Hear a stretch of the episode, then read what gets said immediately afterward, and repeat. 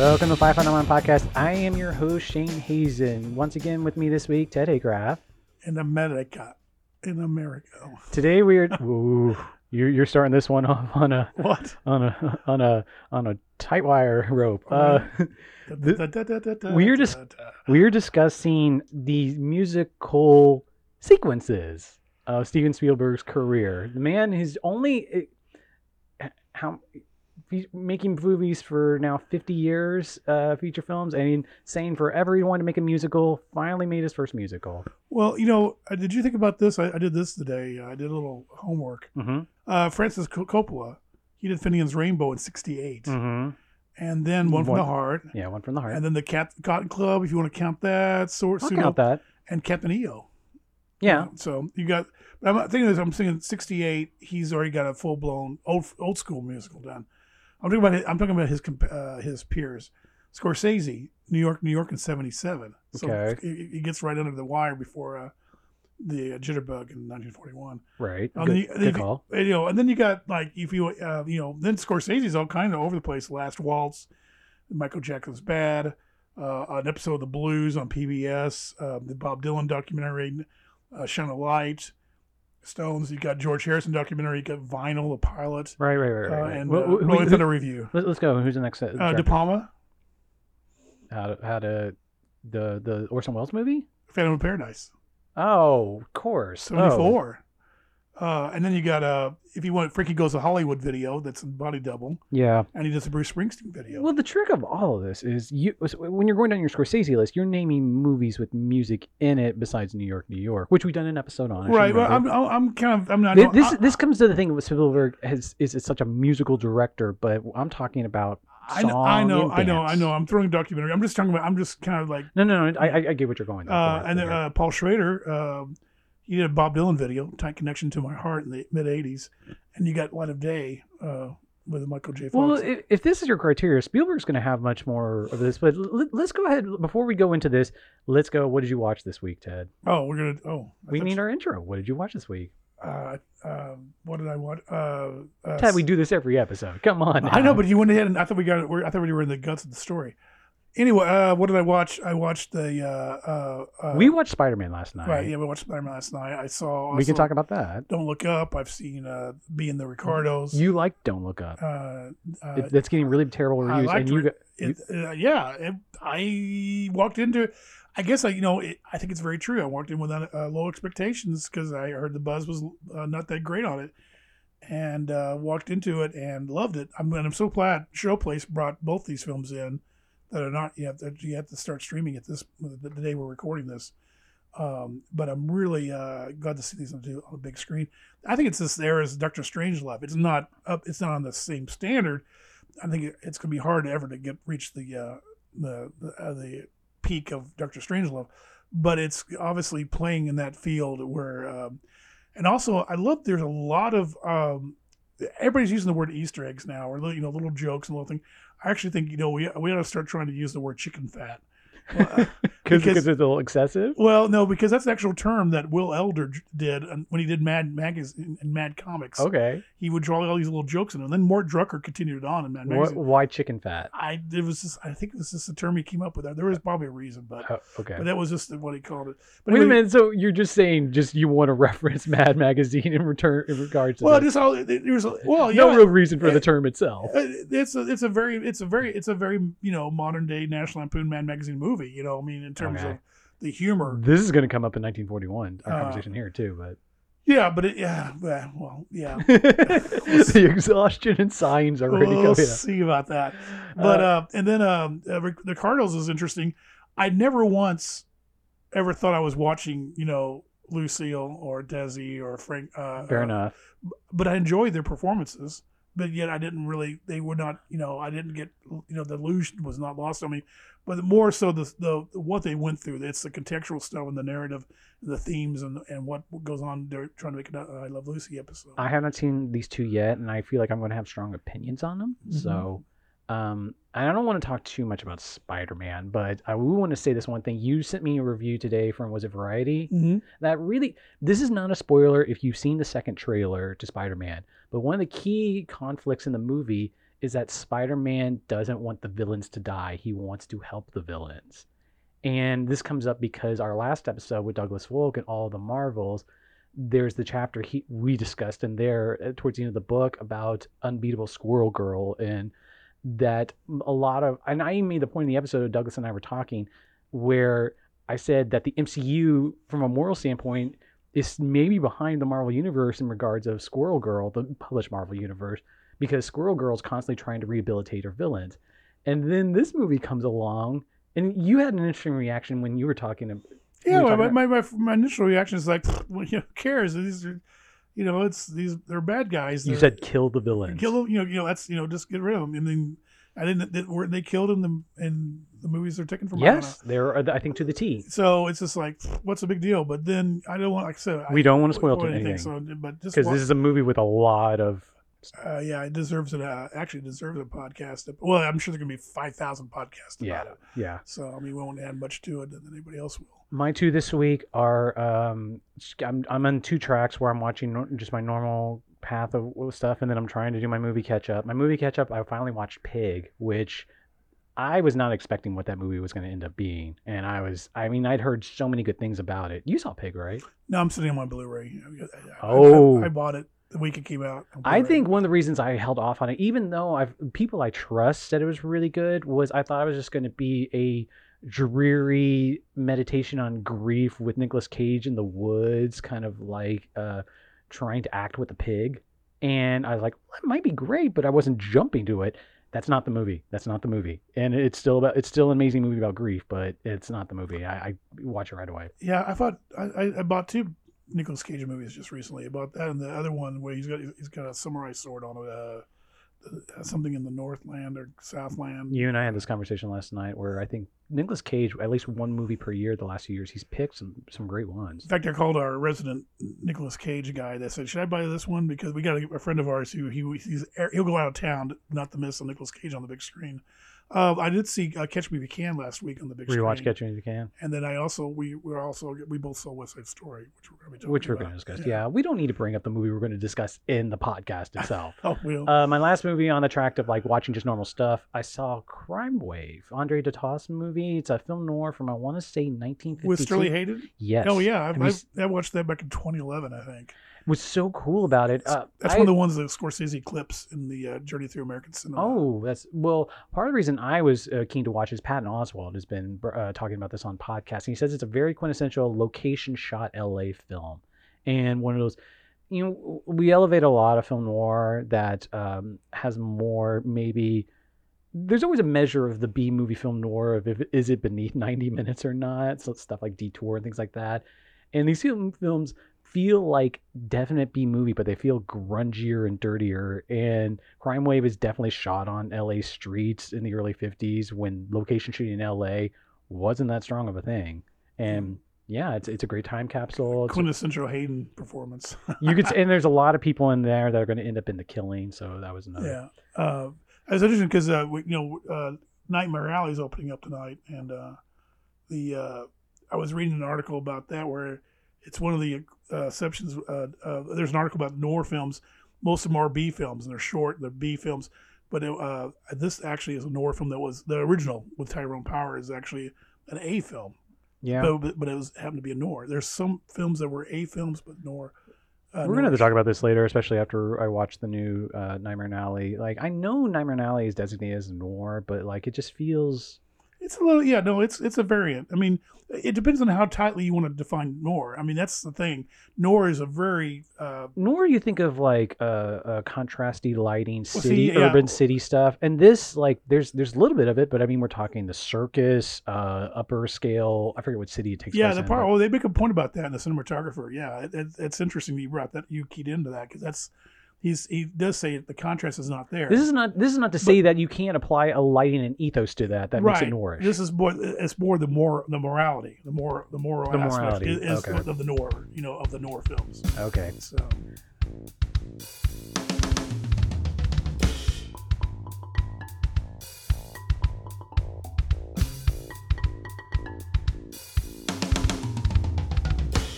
We've skirted the subject long enough, but now are you ready to talk Spielberg's uh, non musicals? You you you're sighing because I want to talk about 1941. When was the last time you watched 1941? Uh, well, I d- actually did. I watch all of it. I watched. I got a. I got a Blu-ray not too long ago, and I watched the making of. I just I just watched the making. Is that from like some 90s laser disc? I think so. Yeah, I have, Okay. a, I have, a, I have a big giant box set of laser. It's a huge thing. It's funny the um, anamorphic uh, 16 by 9 image just cuts off the lower third titles for everybody on the DVD, which I think was taken from. Uh, the, the one that's on there is the special edition. To, I don't know if I've ever seen the theatrical cut of 1941. Oh, really? I've Uh, only seen the longer special edition. 1941, I've been wanting to talk about for a long time. It's not a movie I love yet or I like yet, but every time I watch it, I get closer and closer. And there's a lot to like about it. It is such a big spectacle that also is colossally, colossally. Spielberg himself, even pretty early on, was saying things like, "This is a conceptual nightmare." Like just the concept of it, like it's it's so well executed from that concept, but the concept itself is just blow shit up. Um, the most expensive movie made up to that point to blow ship up in a fun way, in a gag laden way. Speak of Mad Magazine, I mean, Yeah. uh, a bit. Yeah, I mean, I wish you would. I wish you uh, were. Uh, if we, if you were my age, you would remember the the buildup to this thing. It was so huge because you know Jaws, Close Encounters, and and I was becoming a, a, a huge deep cinephile. So I was reading, and back then, you know, you had to wait for an article in Rolling Stone or an article here. I didn't have access to Variety. I didn't have access to, uh, and I'm just like, oh my gosh, and this is. And then I start reading the cast, and then, then 1941, it's got Belushi and Aykroyd with the apex of their uh, popularity and all this stuff. Animal on. House in World Yeah, War uh, II. Yeah, exactly. And I'm just like, man. And then, boy, the knives came out, and they just really just skewered it big time. And uh, And to be fair, those knives, they, especially if I had that disappointing reaction coming off of seeing Jaws and Close Encounter and not having been warned about this, deserved. well, you know, it was funny. I, I can't. I don't. I can't remember. If I- of course, you know, I'm the wrong person to talk to because there's people my age, older and younger, that still go, "I hate that film. That film is terrible. It sucks." And that's you know, and it still uh, permeates today. I, I'm much more gray. You know, you know how I am. you know, Yeah. and and I'm thinking, I probably walked out of it probably going, you know, it didn't work, but I like this and that. And I mean, to me, what movie you got Christopher Lee playing a Nazi Right. and Mifune and uh, as a, a Japanese warrior in the So- same scene. in the same. I'm like, sequence. oh my gosh. Uh, and then the opening with the, the jaws take off right after that, I loved. The Jaws one has always thrown me off. That that does seem like a really big thing of hubris, but Yeah. there's a lot of Jaws. Well, there's the, also the, I forgot about the gas station. It's he's he's uh, from Duel, yeah. and Close Encounters because the dust, all the dirt and dust and everything. oh, from on. the like a the beginning of uh, when they found the planes and Close planes in the desert. Yeah. I guess that makes sense. What really got me closer this time was watching that behind the scenes, and I, I think I've told you this before, but one of my, I, if possibly like one not my top, one of my top comedy directors of all time is Chuck Jones. I would put him ahead of Keaton or uh, Charlie Chaplin, even. Okay. Yeah, I I'm not, a, I'm not the hugest Keaton or Chaplin fan. Oh my. but um, Chuck Jones was a uh, consultant on this, and he'd come up with sequences in here. And some of that, I mean, Three Stooges, slapsticks, uh, screaming, up. screaming, and more screaming. I I, I, I, I, do love Warren Oates screaming. Like, hear your guns. Well, it, Spielberg tells the story of, wa- of watching the movie with the preview audience, and he's like, "I've never seen an audience. I've seen them be frightened enough to cover their eyes, but I've never seen them cover their ears." And he says things like, "This should feel like a demolition derby," or, um, and that is the effect on the movie. But the reason we're talking about this, uh, this is probably the Spielberg at the when he made it said that he wanted to make it a musical and he didn't have the courage of his convictions, but he had the idea that it was going to be an old-fashioned musical. Uh, he pushed John Williams to write eight, uh, or they were going to use eight uh, big band things from Tommy Dorsey and, and Benny Goodman, and Spielberg said if he, he came up with a sequence that's not in the movie where there was going to be a giant dance number on the Hollywoodland sign, and his idea was like to take certain parts of the screenplay. Every he the phrase he uses is 20 lines of dialogue and then put a song in that advances the plot forward. And the problem with that is that 1941's problem is that it's all these gags and things. None of nothing in 1941 advances the, the story forward. It's all just gags for gag's sakes, explosions. Spielberg's uh, obsession in the movie was like trying to come up with an interesting way of do filming explosions. But the one sequence that has aged really well, the real reason we're talking about this movie in terms of musicals in Spielberg's musicals, is the jitterbug sequence. And then Spielberg said it's the funnest sequence in the movie that he had to film. And this gets to, I mean, this sequence that you like, right? Yeah, no, yeah. I, I mean, the more I watch, I, people look at me kind of weird when I say this one. I, I end up every time I go, I revisit 1941. I like it more and more. I don't know. I don't mm-hmm. know what mm-hmm. that says about me, but I mean, I guess it's maybe it's nostalgic and sentimental and memories. But uh, I love you know, and looking for a very young Mickey Rourke and uh, Ned Beatty's haircut, and you know, Slim Pickens in there, and just uh, just over. There's over so much to like yeah, in it. Yeah. There's so many elements that come together, and it, it ends up being the most expensive movie, blowing stuff up. But the sequence is choreographed by Paul de who uh, it was funny. I looked up his credits. His other credits include he, he created some TV shows, but his other credits include as choreographer include Karate Kid Part Two, and one individual episode of Beverly Hillbillies and Petticoat Junction. Hmm. The also the thing about the jitterbug is, uh, so you think that's a like just like a plus quality dance sequence. We should probably also rewind a little to talk about uh, Spielberg's bona fides about doing a musical and why it's weird that Spielberg hasn't done a musical at that point. And the jitterbug sequence, I think, exemplifies. Well, I think one this. thing about here's the thing I wanted to point out about this. Okay. As good as as fun as it is, and the uh, John Williams is kind of riffing on "Sing Sing Sing," but he's making a song that's called "Sing Sing Sing," uh, "Swing Swing Swing." Hmm. Uh, but um, there's a lot of Rube Goldberg aspect to this dance sequence. You know, what I mean, like Gold, uh, you know, the Rube Goldberg's the comic strip artist.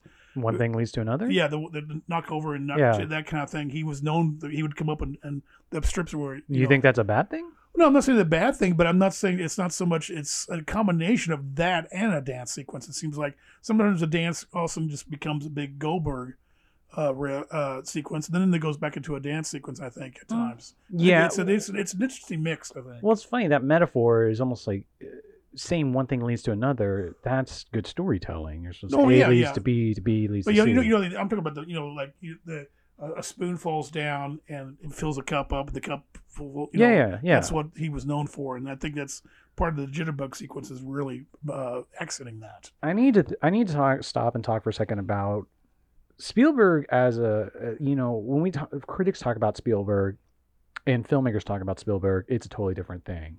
Spielberg, I don't think people appreciate how much of a filmmaker's filmmaker to so many people Steven Spielberg is. Like you get filmmakers talking about what Spielberg does, they don't go on about his obsession with being a child that never grows up or hating fathers or sometimes they'll bring up the like overwhelming sentimentality, but it's usually in regard to how much a sequence elevates above that, not liking that.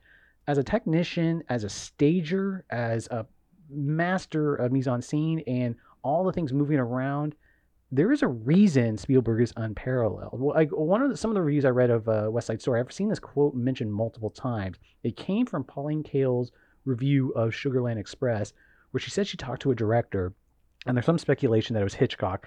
I think it might be Billy Wilder. The idea is that the quote says something along the lines that Spielberg probably's never seen a play in his life and that he only thinks with a camera lens and he doesn't think with a proscenium. So every time he's staging something, all he thinks about is this small piece of object moving around in air to be there perfectly.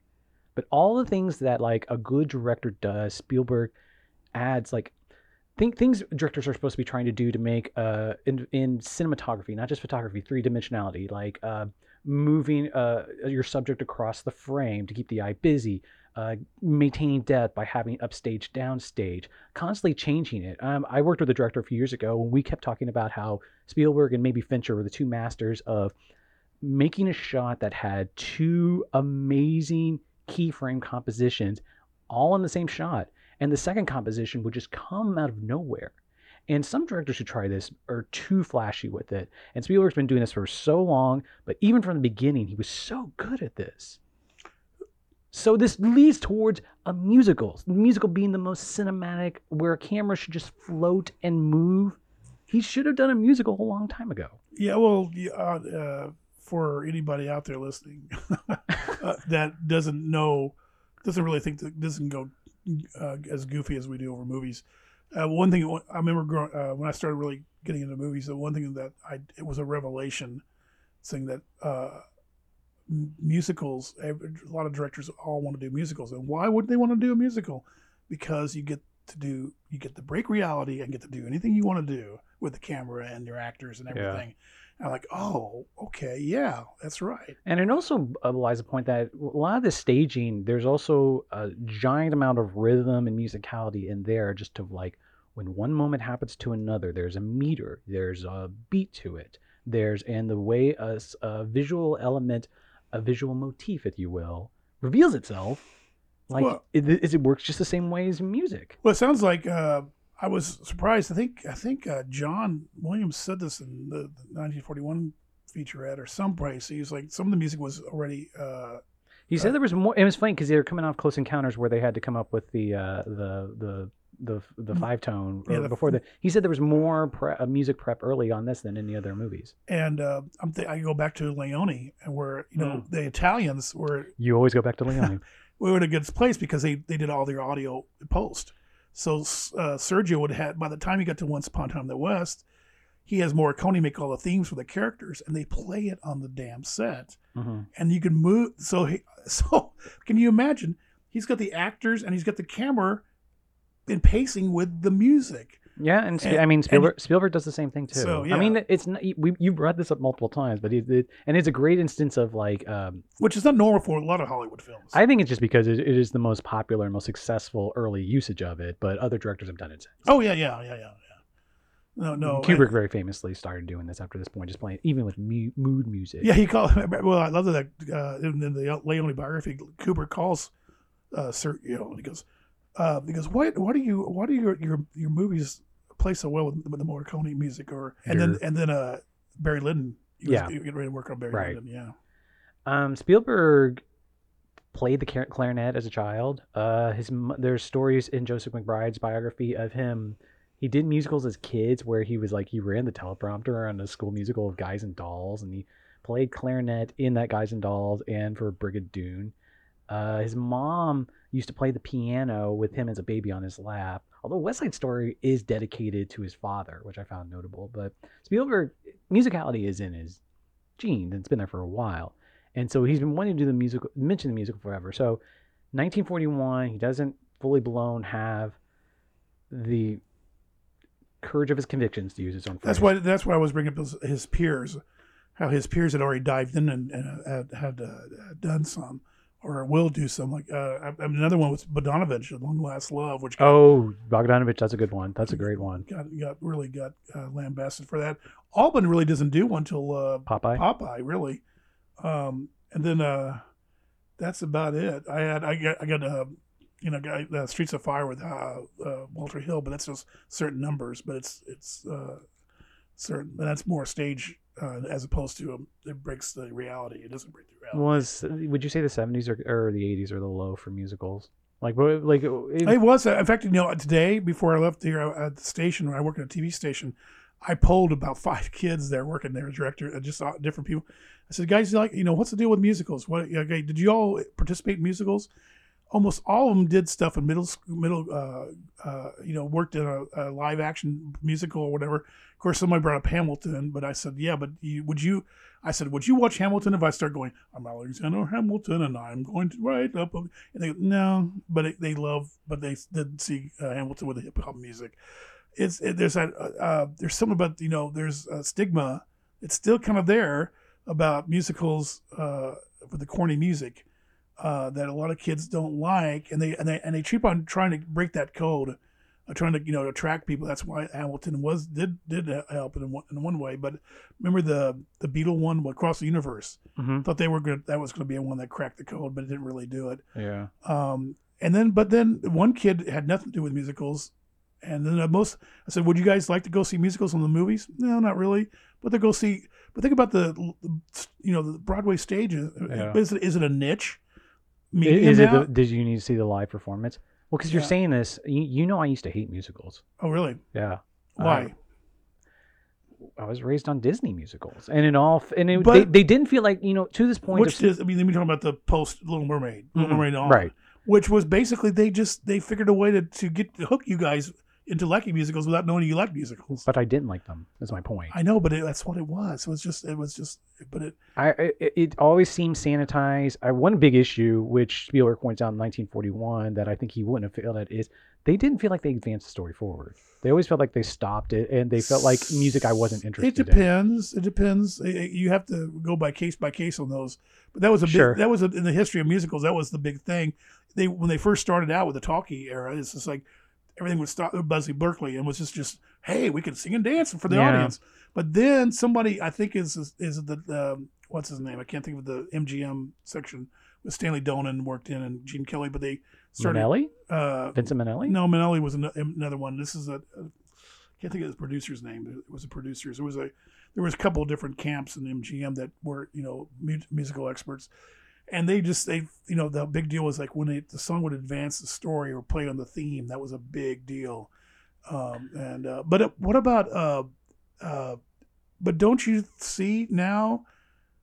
Now, retro looking back at your your Disney love of those musicals, don't you see how is Little Mermaid any different than the uh, the Music Man?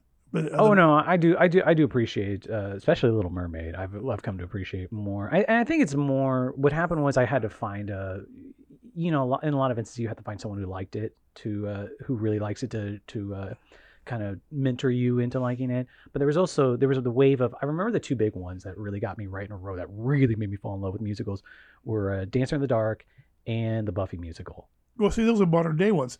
Do you have do you, do you have you gone back to older ones now? Have you made any kind of, you know, uh, due diligence diligence on uh, like Seven Brides for Seven Brothers or uh, uh, Sing in the Rain? I guess. Actually, you know what? Uh, I had an epiphany this summer. What the other thing that made me dislike musicals was the uh, our local uh, summer musicals.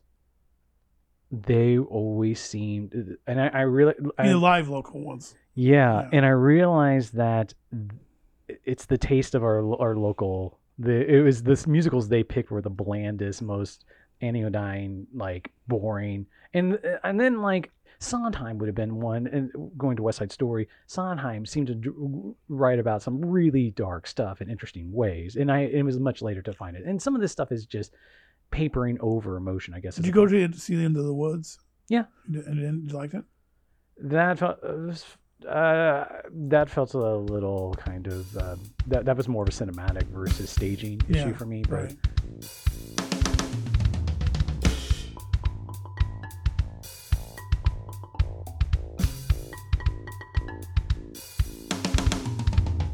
anyway, so but back to the '70s point, uh, all that jazz. We have our all that jazz episode. That's a good one. Oh yeah, wow, Fosse. Forgot about all that jazz. That- That, but- that belongs to my list here. So my point was going to be that after 1941, immediately after 1941, Spielberg tried to work on a movie, a movie called Reel to Reel that he wanted to make. It was going to be his first musical, and it was written written by Da- Gary David Goldberg, who created Family Ties, and it was an autobiographical movie about a director making his first film that was going to be a sci-fi musical, and he went to Sid Sheinberg, who Sid Sheinberg was adapted a character in this movie. And Sid Sheinberg said no to the musical, and so Spielberg then ended up making E.T. after that. Okay. Then guess who took over the the musical? Uh, Michael Cimino. Oh yeah, I, I did see that. And they So, announced it was Spielberg producing it, but then it never got made. And then years later, Gary David Goldberg said Cimino made the movie darker, and it just it, what the script wasn't there. But Spielberg flirted with more musicals. He's going to get to our next subject, Indiana Jones and the Temple of Doom, which is not a musical except for the first 10 minutes, Yep. when it is completely a musical. Yeah, and, and I thought uh, this is. Uh, can I make a really weird analogy here? Oh, go for it. Uh, I remember. Uh, so I go to see Moonraker. Oh, wow. You you delivered on that weird. Yeah, and you know, uh, you know, it's after the the Spy Love Me was a really you know wonderful, fun Bond film. I, I think it's Roger Moore. If if you're a Roger Moore fan, or if you can't stand Roger Moore, that's the one to watch. So we'll go to Moonraker, and it's like, okay, we're gonna rip off Star Wars, and James Bond has to go to space. But anyway, it starts out, and it's like the greatest opening ever of of uh, Bond being thrown out of a plane, and then he's getting, you know, he's and he's been in midair without a parachute, and we hadn't seen something like this, and, and we're just like freaking out. And then it got stupid and silly with Jaws and the circus tent, and and and then then the rest of the film to me was a write off, pretty much. Mm. And I'm almost thinking Temple of Doom is so sort of like that. I love this opening sequence. I remember, I remember the. I think I can recall my sense memory of thinking, "Wow, this is really cool." This big musical number, and then that, and then I, I didn't get my. Uh, they only had that portion on YouTube. I didn't get to see the chase of the the, the jewel around the floor, which you weren't able to rewatch it. Yeah, yeah, you mentioned this yeah I had a, a defective disc. Um, but uh, I'm thinking, I remember that just being a great, great opening, and then the rest of the stuff got silly, and uh, and didn't, I didn't care much for the rest of the film. Really? I, I, I just like, yeah, um, you know, the I think that's how I, that's I think that's how I When was the remember. last time you watched it? I, I need to I need to I need to watch the whole thing again. have you seen I'm- it with I'm- theaters? I may not have not seen it since the theater. Uh, seriously. And so I may like I may you know do a 180 on it or a 360. Every whatever on it. episode, there's one big generational jaw drop for me between us. Like I was like, I didn't. Yeah, I mean, I probably saw Crusade a couple of times because of Connery, or I've seen it more than. Uh, even though I don't know, you know, but in the first one, just as a flat out masterpiece. But the second one, you know, I'm, I, I, you know, you know the the, the whole spiel about how violent and how and gross and and it, it went which off. is why it so seems odd that you're you're treating it as a write off. That's why I'm just not. I just remember, I, I just, yeah, I just, I, I just remember that. I just remember, I love the opening. Uh, I thought that was really wonderful, and then just the rest of it, I don't. not even I the mean, heart ripping out stuff. No, well, why would I like that? Why would one someone like That doesn't seem like a silly write off. Is my point. Well, I mean, that's part of the reason I wrote it off because I was just like, uh, you know, uh, our heart being ripped out on an Indiana Jones film doesn't it doesn't need to be in there. I'm, like, I'm you know comparing it to the first film. You know, I mean, it gets pretty, I guess, a melting face in the first one, but it, it I don't know. I just, I have, like I said, I need to revisit it. I need to revisit it. I mean, and maybe we'll- maybe we have to come back and do a podcast. I was partially, you know, saying I when you started this out, I was a part of me that was going to agree with you just because I rewatched the sequence again and going all the way from uh, the opening musical number till um, the the airplane crash, which I remember whenever uh, Kingdom of the Crystal Skulls came out and everyone complained about the nuke the fridge thing, where they're like Indiana Jones would have died. I'm like, do you guys remember that movie where he jumped Yeah. out of a plane where a boat was his parachute, right. and then they slid down a mountain and then fell down another See, cliff? I, I might have been. That's where I might, I might have wrote off there. I, Okay. I, I, I maybe, but I mean, I, no, but I was gonna say um, the movie's great up until you that. know, you know, I have a lot of these films in my in my uh, history. I just, I, I forget one thing I didn't tell you. I, I watched this week was The Matrix on a big screen. You told me about this last night. I don't think I've seen it since 1999. That that and- was that was a jaw dropper last night when you told me that and too. I, I'm like, and I These and, are infinitely rewatchable movies. That's and it was fun to watch. I'm like, I and I found a, a key thing in there. We won't go into that. We'll go. That's another episode. But I'm just like, whoa, okay, maybe. So there's a lot of films like that, but there's so much I haven't seen. There's and of course now we got more streaming and TV and books and it's there's always this a sense of you know I know I know some guys that go, I, I'm not going to rewatch stuff. I want to I got to go forward. I got to keep going forward. I watched Temple of Doom most whenever they'd show the widescreen version on the Sci-Fi Channel uh, back in the late '90s, and I in USA I think maybe showed it on widescreen sometimes too. And I used to watch. It was mainly I skipped pretty much, or I would kind of uh, skip out for a lot of the uh, background information for why they're going to the uh, area with the kids. It was usually that sequence whenever the uh, uh, the uh, Indy got trapped in the uh, uh, chamber and was about to crush him. From then on, then I'd watch uh, get back into the movie. See, that's what I was gonna. I was like, Mm. okay, yeah, there's parts of the movies I'm just like, eh, I, I didn't. And I, I know. And the funny thing is, I when I was uh, looking it up and trying to find it on YouTube or googling it or whatever, there's somebody, some major critic or writer or somebody, they just said that that god awful opening dance number. I'm like, really? Thank you for bringing back to why we should be talking about this. The Yeah. Dance number. Okay, it's a Busby Berkeley. It's basically a Gold Diggers of 1935 riff. It has Kate Capshaw um, doing the lead on it. She's singing uh, Cole Porter's "Anything Goes" in Mandarin. Well, both in English and, and Mandarin. Yeah. Well, the, the the just the title of the song is is the only part that's in English. But then they do Busby Berkeley dancers, and they go full on where it's like glitter dust. There's one shot where everyone goes into splits, and then they do a reverse shot. Where they play a rever- shot in reverse. In the background, people are walking backwards, but when they play it in reverse, it looks like they're walking forward.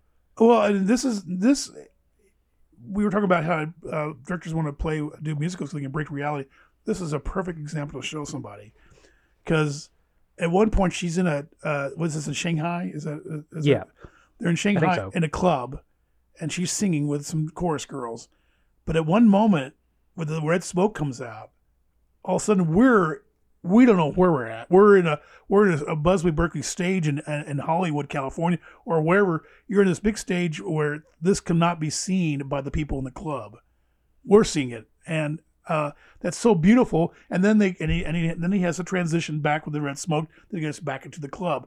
That is why right there is a perfect example of why you have so much fun with musicals because you can pull that off. I see your point, but I want to point out that the sequence that comes after this, the uh, just the fight in the club when they have the diamond thing and mm-hmm. like the which I was dying to see. Um, that's another example of how Spielberg turns an action sequence into yeah, a musical it, sequence. I mean, this is, and again, this is a man who masters the frame. You know, you're constantly moving your eye back and forth. Back or the jitterbug, forth. the post, the, once the music stops and the fight starts, it's a musical too. Dun dun dun dun dun dun dun dun dun dun dun. And then, well, no, I'm, I'm talking about in Temple of Doom. There's uh, no music in there, but it's just the way you, the rhythm with which you, your eye moves on that screen. Well, he, well I mean, the jitterbug. You know, back back. That, that's a fight sequence. I mean, that's a, and, and it's music, and the, and that music's not uh, uh, diegetic. It's it's oh no yeah. yeah. Whereas you know, they were dancing to the orchestra playing, but the orchestra stopped but all of a sudden there's music going dun dun dun dun dun dun dun, and they're fighting. I guess my point is that visually, even without music, Spielberg's a musical director, yeah, and he's always been. There's one. no music playing during the, the chase of the, the the jewel around the John Williams music. Oh, okay, so it's I'm just saying underscore. Yeah, just like well, not underscore. It's it's John Williams. Just like the John, the, well, both the Jitterbug and, and that's uh, have that. Uh, I, I I have to say I love the uh, they, he he keeps the motif of the Paramount Mountain at the beginning, and, it, and it's on the gong and I'm also thinking the gong is a a little parody of the Rank Organization. Remember the Rank, mm. Rank Organization films always had the big gong that opened up their film. That's a good call. I mean, I, I should have known that or should recognize that. But yes, it's wonderful. I, I, I forgot. I go. I remember. How, I, I got a really good buzz out of that when I saw it. And then the rest of the movie. to be fair, Temple of Doom gets a lot of assorted reactions from people. Yeah, I need to watch it again. I'll be honest with you. I need to watch the whole thing, but I, I do remember. I think the only thing I remember, the, my takeaway back when I first saw it was that opening, and then everything else was like, eh.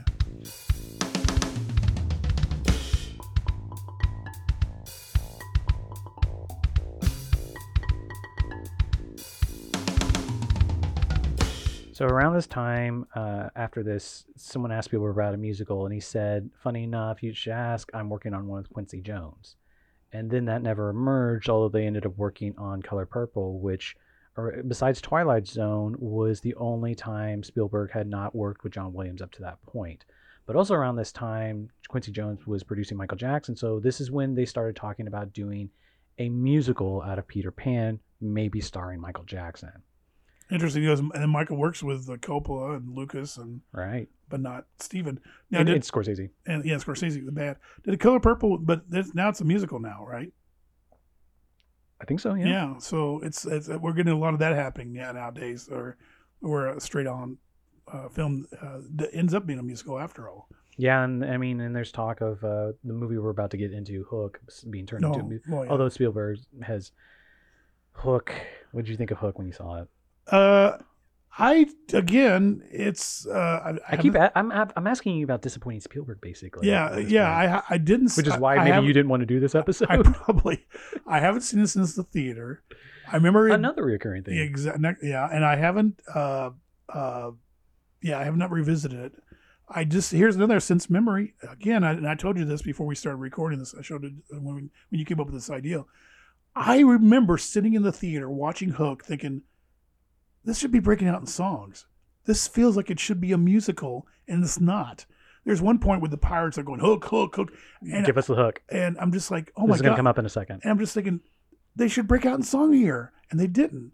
And I'm just like, uh, it was like, you know, it was just like I was like on the edge of my seat waiting for a song to start, um, and uh, I just didn't deliver, and maybe that kind of threw me off. And then you know, I, maybe I was affected by all the you know the lackluster reviews that I was getting at the time, uh, and uh, so I really again I, I uh, we'll have to do a Ted Ted Haycraft revisits films that he's only seen once podcast episode. We're already doing an episode on Hook. We're not going to do another episode no, on Hook. Well, this but, is it. This is your chance. I know, but I didn't see it, so I may have a ch- I may I may have a 180 degree come back and say it's wonderful. But uh, no, I just remember uh, that it was okay and should have been a musical. I rewatched Hook this week. Hook was a movie I watched a lot as a kid. Um, it's and you liked it as a kid. Yeah, as a young kid, and then I started reading its bad reputation, and then I started. Uh, did you ever have that? Did you rethink it? Well, did you ever have that period when you really started getting into film, when you knew certain films' reputations? I think this is maybe more a video generation thing, but you started having a contrarian opinion to like. Oh I, yeah, I, mean, I, knew I knew people hated Hook, and I started thinking, well, wait a minute, all Spielberg's career is about uh, childhood, and this is him addressing it directly and trying to grow up, and then after this point, he pretty much makes only grown up, even though Emp- there's Empire of the Sun and the games people, the Color game, Purple before this. Yeah, the games movie critics play, and, and, I, and I'm you know I'm I give, I'm guilty of it too, and I, you know, of course, you know that I always tell you that that uh, and I tell a lot of people that says, you know, I'm not a pay, I'm not a full time paid critic. Okay. So I can't see everything, and so I will, you know, if I was I was I devoted to Siskel and Ebert every week. So if Siskel and Ebert, especially if they both went in or thumbs down or whatever, I probably would have passed. I'd probably passed. Now there are some directors I will not pass no matter what, and Spielberg was. I will never pass a Spielberg film. I pass upon a Spielberg film. My rewatch this week was more interesting. Let's put it this way. Um, it, I you saw what he was going for. You saw. There's been a lot of. I'd read some stuff online. Are we on, talking about West Side Story now? Hook, no Hook. Oh, Hook. Oh, no. We're still on Hook. Okay. There's uh, there's some stuff online. For starters, Hook was supposed to be a musical. Um, and I'm validated. Hook was supposed to be a musical uh, John Williams got to the point of with uh, Leslie Bricusse, they wrote like eight songs. Yeah, Leslie, Leslie, just passed away recently. Did Goldfinger lyrics and great, great lyricist.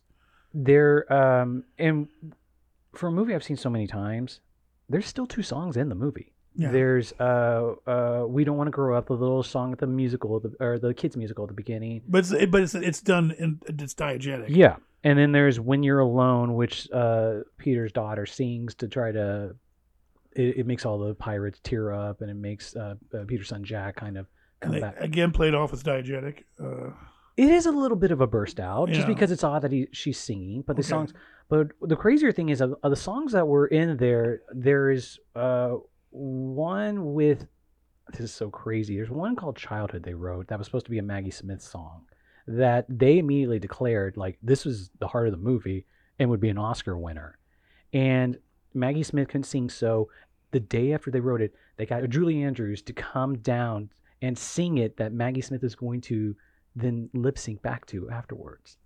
And cut from the movie.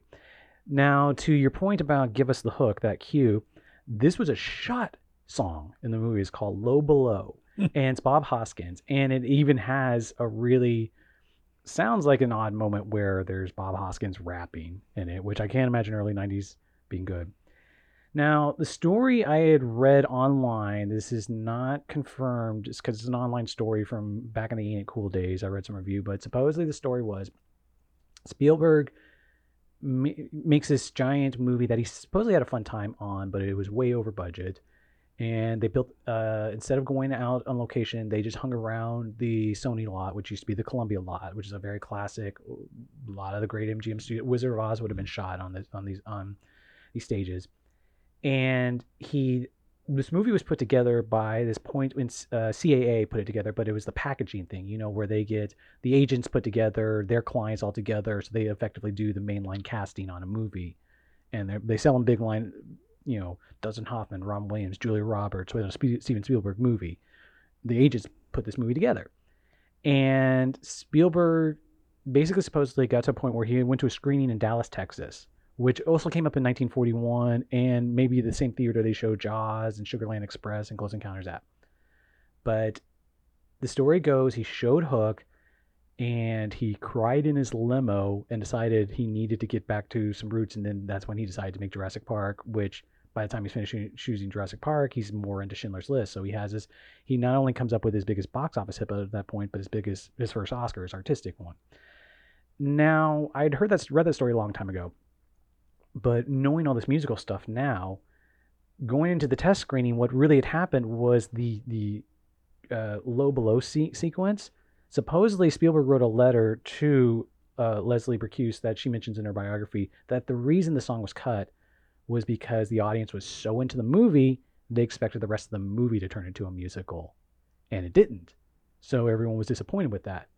So my point is, Spielberg's been going his entire career trying to make a musical by this point, and he's the box office king, so he can do whatever he wants for the most part. More than at least he has more agency than any other director in terms of choosing what he wants to do.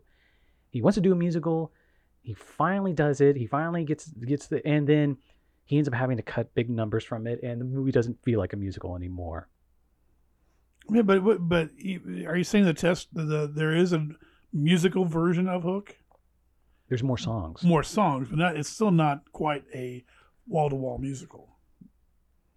I don't know. There's f- supposedly 14 total numbers, and Spielberg, uh, when the 4K Blu-ray came out, uh, none of them were put on deleted scenes, even though a lot of deleted scenes were added back. Which makes me think of uh, uh, but even the conception of Hook itself is a giant set on the MGM lot. Yeah, yeah. Well, I, I know it's it's. I, I'll be interested when I get around to revisiting it, and see if it how it plays. But I'm more interested. Like I, I could admit the movie. If you don't like the movie, I understand. Like it, it's I am but it, it just seems weird. This man, I don't understand why it's taking so long to him to get the musical. Uh, so anyway, throughout this point, he keeps bringing up the option of bringing uh, putting musical numbers into different movies. He talks about doing a musical or a number in AI, which I always wondered. It's supposedly around the uh, Gigolo Joe. What do you know? I wonder if it's supposed to be that. Talked about putting one in the Terminal. Uh, going back to the stuff he produced, he did a lot of the songs for uh, um, the American Tail movies, which were big. Uh, that the music in that was I was really young. Like the Somewhere Out, Out There was one of my favorite songs when I was eight. Um, there's a bunch of great songs on in uh, Animaniacs, uh, Yakko songs in particular. So stuff he produced, he put some music into, but then nothing, just for a long time. I mean, he said like, and what music Spielberg? I, there's a quote around the time of Schindler's List when he comes back and says, "Yeah, I always want to do a musical," but and he he doesn't mention anything except West Side Story and Singing in the Rain, like the most obvious musicals to do. Like, I don't know. I just it makes sense, but at the same time, I, I just there's got to be more to why it's taking so long for him to do it. Uh, your guess is as good as mine. I mean, I I haven't really, uh, you know, because we do get occasional musicals from some people here and there over the years. So I, you know, if he doesn't, you know, so it's I've been appeased that way. Okay. Um,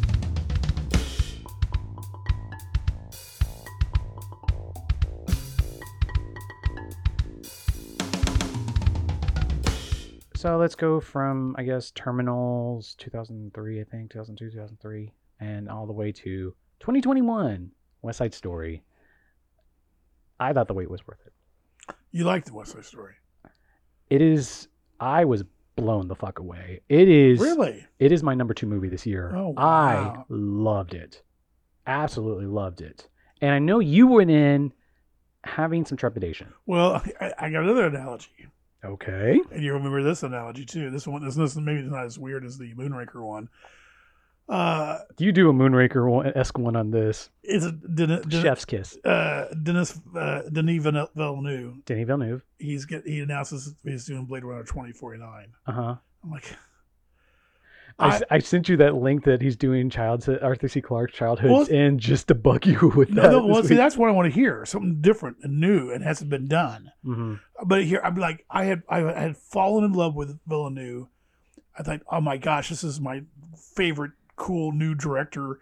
And I went back and you know went and you know searched for his earlier stuff and got it was just just going just gobbling it all up. But and so I'm like, do we need another Blade? I mean, what do we need a follow up to that? Do we need a sequel? Do we need a franchise Blade Runner? I'm just like I'm really scared. I mean, I'm going. It's in good hands, but I just. Eh. And then I go see it, and I and I was. And you had a very similar reaction to Dune. Uh, uh, well, going in. Oh no! Yeah, that's actually twice. That was the one you told me about. I mean, I'm, you're right. I mean, I mean, maybe it's more so Dune. Something I'm like, oh, he's done. Oh, He's already done a redo. Which is again why I brought up. He it was yeah. announced this week he's doing a going to do an adaptation. Of yeah, which, but see, I wish I you know if he had announced that before Blade Runner, if he had done that next after uh, Arrival, uh, I would have gone, oh, cool. But uh, but the, the, I'm like Dune. Do we need another Dune after David Lynch's? Do we need another one?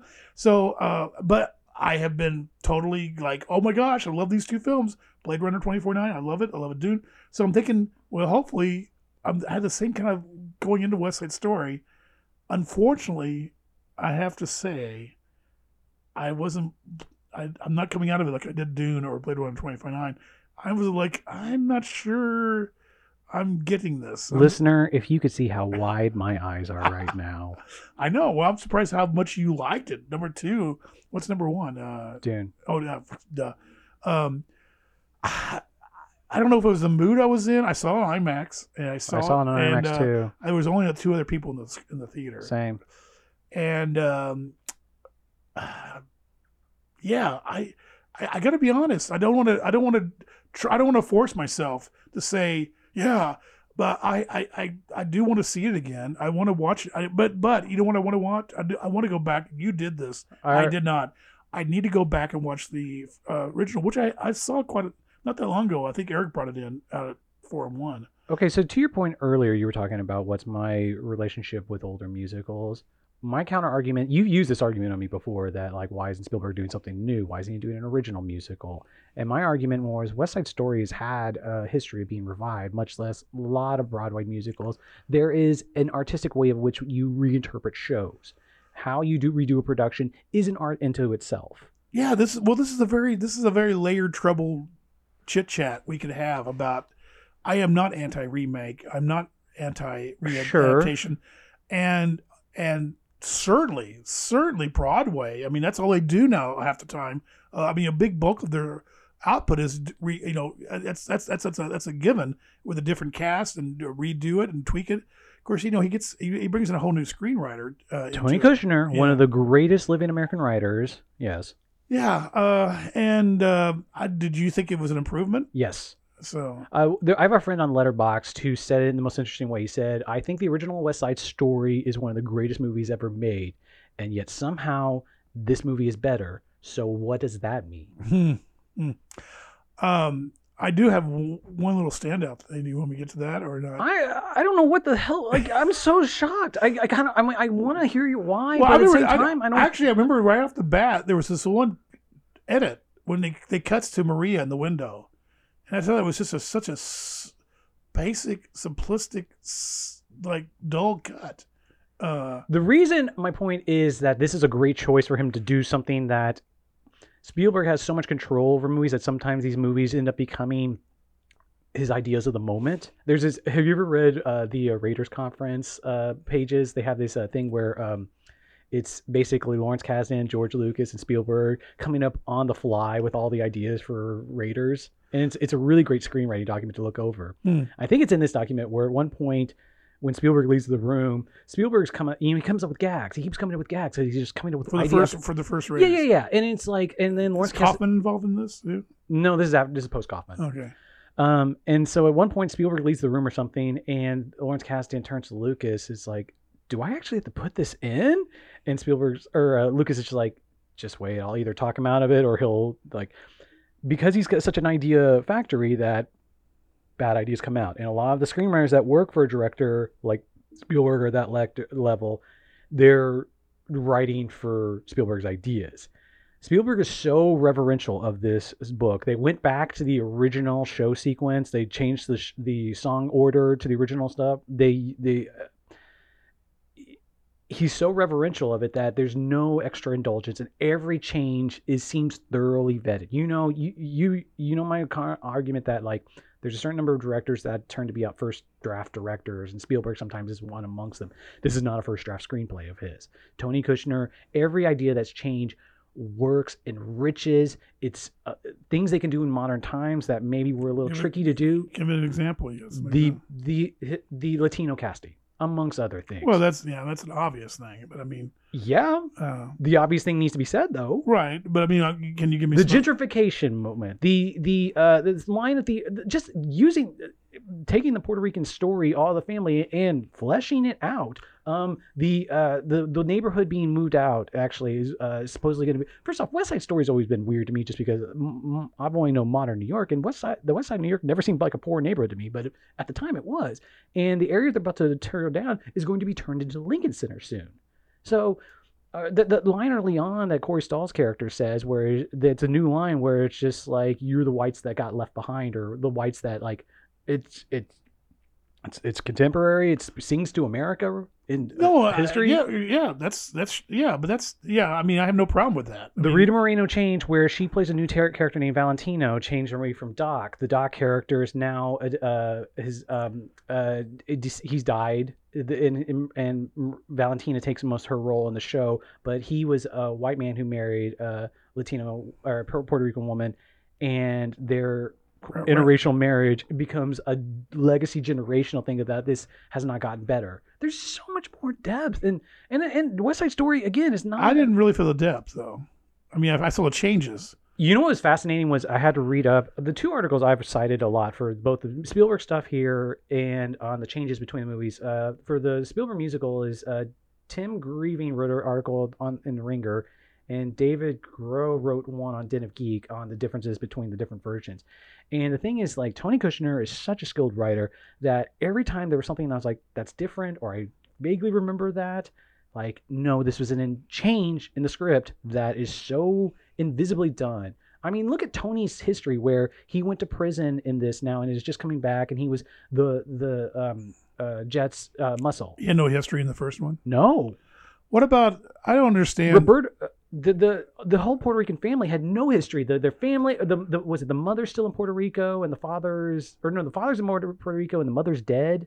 Like all this stuff is just not there. But it worked still. So you're, I mean, is it apples and oranges or is it improvement? You're saying it's an improvement. I don't know if improvement's the right word. I want to use richer. Yeah, richer, deeper, and uh, says more. Doc was the guy who ran the grocery store. Yes why in this film see and is it in the first one at the end all of a sudden all the the uh, the jets are in the shop it's in the that's in the original and i'm like how why are they how would she want, want them in the shop at that point of, of the narrative no, it, she wasn't. That's the point of the whole thing. And the, the other thing is they they are able to make a little clearer. First off, they they they're that wasn't clear to me that why they would be sitting in the shop. It's in both versions. I know, but either way, I guess now if I watch the original, they're they're protecting Tony and they're trying to figure uh, out their next move. Uh, okay, but that, but them going uh, the we don't know we don't we don't know we did, the, the, reveal of Tony being in the basement is way later, you know, in that sequence. I'm like, oh. when Anita goes into that into the sh- shop, they make their attempts to rape her right much more clear. Um, one big, big big difference is what the original West Side Story is a very cinematic movie. I'm not going to say state because and Jerome Robbins, I think, I always thought he got fired because he was trying to make it more cinematic. Was the, the story I'd heard, but or read at some point. But uh, Jerome Robbins was also the original choreographer for it, and the violence in the original is all dance.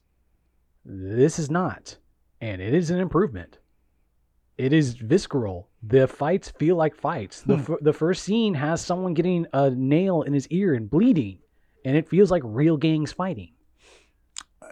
Okay. I mean, I, stakes I are higher. I, this see, level of stylization is interesting, but a little. Yeah, uh, it doesn't have an effect. Yeah, now yeah. it does. The uh, and I'm not, and I I watched again as you mentioned. I watched the the 1961 movie. Right the night after, and it's still it's still amazing. The, the opening is. Uh, I, I last before watching it again, I had seen a 70 millimeter print at the Alamo in like 2016, and those opening shots going uptown in 70 millimeter especially are gorgeous, and it's like one of the it's such an iconic opening. Yes, yes. Uh, so I'm not gonna t- I'm not taking away from the original or how cinematic the original is. Mm-hmm. And, it, and to be fair, it's not a competition. No, I just, I mean, and again, you know, I'm, I'm thinking. Uh, I'm so shocked. Uh, well, you know, I, I, you know, I, I joke. We make jokes about. Oh, I don't joke about it. I just, it does seem to kind of be uh, a thing that works. Going in with uh, your expectations, where your expectations are. Yeah, that's true. It's and, so true. And it's I, so weird. And I'm thinking, uh, I th- either I had, I was, I, I either I had way too high expectations or something, but it just did not totally click with me the way it did with you. Obviously, you're you're over here just go, going to my point earlier about Spielberg's camera. It just feels like he's constantly moving in both const- in a constantly moving, not hyperactive way, but it's so not measured. It's so done for a reason, but it, it's it's just so expertly done. It's some of the most expert. This is my favorite Spielberg movie um, maybe this is up there with my top three Spielberg movies of the millennium. It's up there with I, I love Munich, I love AI, and Minority Report is one of his best action movies of the last 20 years. This is my favorite movie, Spielberg movie in 16 years since Munich.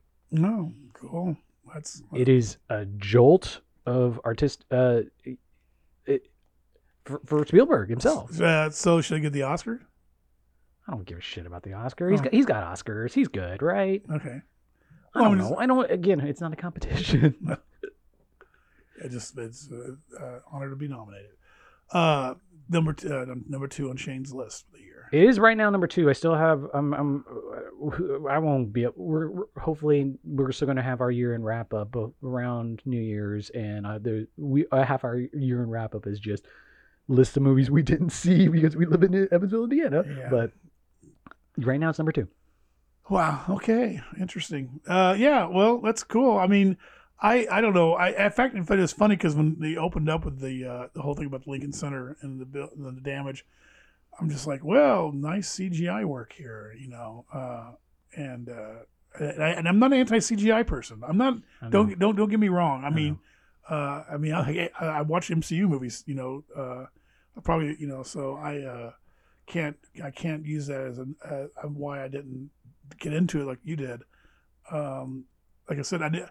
Um, yeah, I need to see it again, maybe. But of course, my track record of seeing movies more than once won't. As, you know, uh, if I'm around another 20 years, maybe I'll see it. You know. Well, okay. So the narrative around West Side Story is that the elusive. Uh, it's a bomb. It didn't make a certain measure. oh. I, that that now that I don't like. I I hate those social uh, platform clickbait headlines and stuff. And like and, whose expectations and, and, and, and, it is, and then also is anybody reading the article? They just look at the headlines and move on. Mm-hmm. Algorithms. I'm just like, oh my gosh, don't why you know the whole Ridley Scott thing uh, of his uh, him bitching and moaning and and this and that. Kids on their phones. Yeah, I'm just like I don't know. Just this just you know, um, and then again, but then again, you know, both of us you you, you missed Belfast. It's already come and gone. Both I think it's coming back. But. You know, it, we we think I'm sure. Fingers it, crossed. Yeah, fingers crossed. But you know, it's just um, uh, let the film. I, but the, I don't know. Those days are gone. I mean, we're, we're in a different world, you know. Obviously. So. I think the real ramifications here is though is this if if my theory about Hook keeping musical uh, Spielberg away from musical for a while is true, does this keep Spielberg away from his next musical? True, but how, how many more films does Steven Spielberg have in him?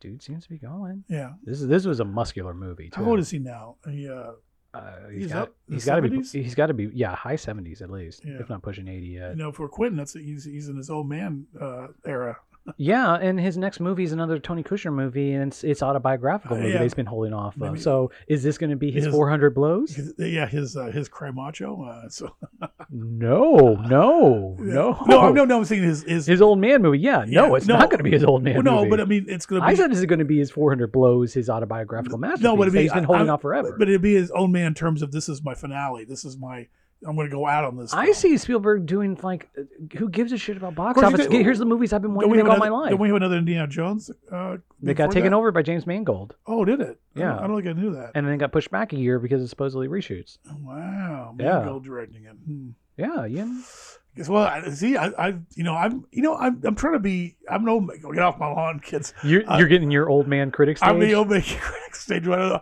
I'll just, I'll go see. The, oh, there's a new film. I'll go see it and not read it because you know, back in the, you know, when I was in the 70s and the back 80s, in your days, is what you're saying. Back in my old, yeah, that you know, if a Cinefantastique came out or a, a little article in Rolling Stone, I, you just, you were just so hungry for info. Now the info is so overloading that I almost run away from it. That's know? true. Um, that's very true. So, but I don't know if that's an age thing or you know, or a youth thing or age thing or whatever. I don't know because I, I, still think I have enthusiasm for cinema and films as much as I had when I was in my twenties. Um, so I appreciate that, Ted. I think your your your enthusiasm is going to be fine. My worry is I want more Spielberg to make more musicals. No, he, no, no, no, that's fine. No, and I'm, I, that's great. I mean, and I'll, I'll maybe you know I'll I'll definitely buy this when the Blu-ray comes out, and maybe I'll watch it that's probably when I watch it again soon. It's on Blu-ray if I get because there's you know getting out to the theater and, and gosh, who knows? It may be gone by the you know in a week or so. It'll be hopefully it'll get through Christmas. And I think you you know watch the you might get a bump in Christmas. Hopefully, yeah, let's hope it does. Yeah. I guess is that it for this episode? I I. So are, are we are we at a blows here? Or we have we come to a? no, not blows. I'm just I shocked you there. Uh, give you a shock. yeah. I'm still kind of um. I because I like I said, uh, I went into uh, Don't Look Up, and I was like, I was surprised how much I liked it, but I went in with way low expectations. So maybe I went into you know Spielberg musical West Side Story, sure. I oh I, the one point I did like I want to point out, and I can't pronounce his last name. The guy who plays uh, Riff, Mike Fa- F Faison Faison. Yeah, f- uh, former guest uh, Henry Butash. He's in uh, Henry Butash's movie Atlantic City Story. I should mention. I loved him. I Yeah, he's he's spectacular. He, this is a star-making moment. I think this is. A, I, I, if this doesn't put him on the map, I don't know what will. But because even you know what it is, I want to tell you that I saw in the trailer, because I saw the trailer. You know, it was I've seen the trailer multiple times up on a big screen and on the on the TV screen. Uh, there's one sequence where they're walking with their paint cans hmm and they stop at a crosswalk and let some people walk Mhm. by, and the look on his face, the the way he handles that, I just that one little tiny scene and the look on his face, I go, I love this guy, and I hadn't seen the movie yet. Uh, I mean, to me, that's just amazing. So We we didn't even get into the performances. Ra- Rachel Zegler is amazing as Maria. Ariana DeBose, Ariana DeBose is amazing, and David Alvarez as Bernardo is so good. Marito Moreno as Valentina, like you need, well, you need, you gotta keep on. even Ans- Ansel Elgort, like who normally is maybe not doesn't do it for me, is is a, just so charming as a singer. Corey Stoll is amazing too. yeah, I kept going. Where have I seen him? Where have I seen him? Finally got. Finally go. Oh, Ant Man. Uh, Corey Stoll, that's all you know. Corey Stoll. well, no, I, I know okay. from others, no, no, but, no, but fine. I- yeah, but that's where you he- were not on trial for your Corey Stoll uh, filmography. but knowledge. but no, keep going with all the stuff you like because you need to let the audience know why you liked it so much. Because I I don't think you have Tony gonna- Kushner. it- it- Tony Kushner screenplay is worth its weight in gold. This is the one, and well, uh, Angels in America is the only thing I'm really up on Tony Kushner. What- and he's mostly only written Spielberg movies. and Munich, Munich, right? Uh, Spielberg movies. Yeah, right. He's he wrote Lincoln, Munich, but uh, it, just little things like I forgot to mention this earlier. When going back to the original Broadway order, they move "I Feel Pretty" to later in in the sequence, and it comes after the brawl. That's which- what I thought. It was. I thought that Yes. was different, a different Yes. place. Because you're like all of a sudden it's like, whoa, tonal change. But Uh, it's not. That's because you're used to this Yeah. being a flippant song, and now it's supposed to be like she feels really good and knowing her world's about to come down on her. right, right. So Oh. yeah, no, it's uh, well. You did, did, you watch the original before you went to see the new one? Right? No, after. you go backwards. Okay. Yeah.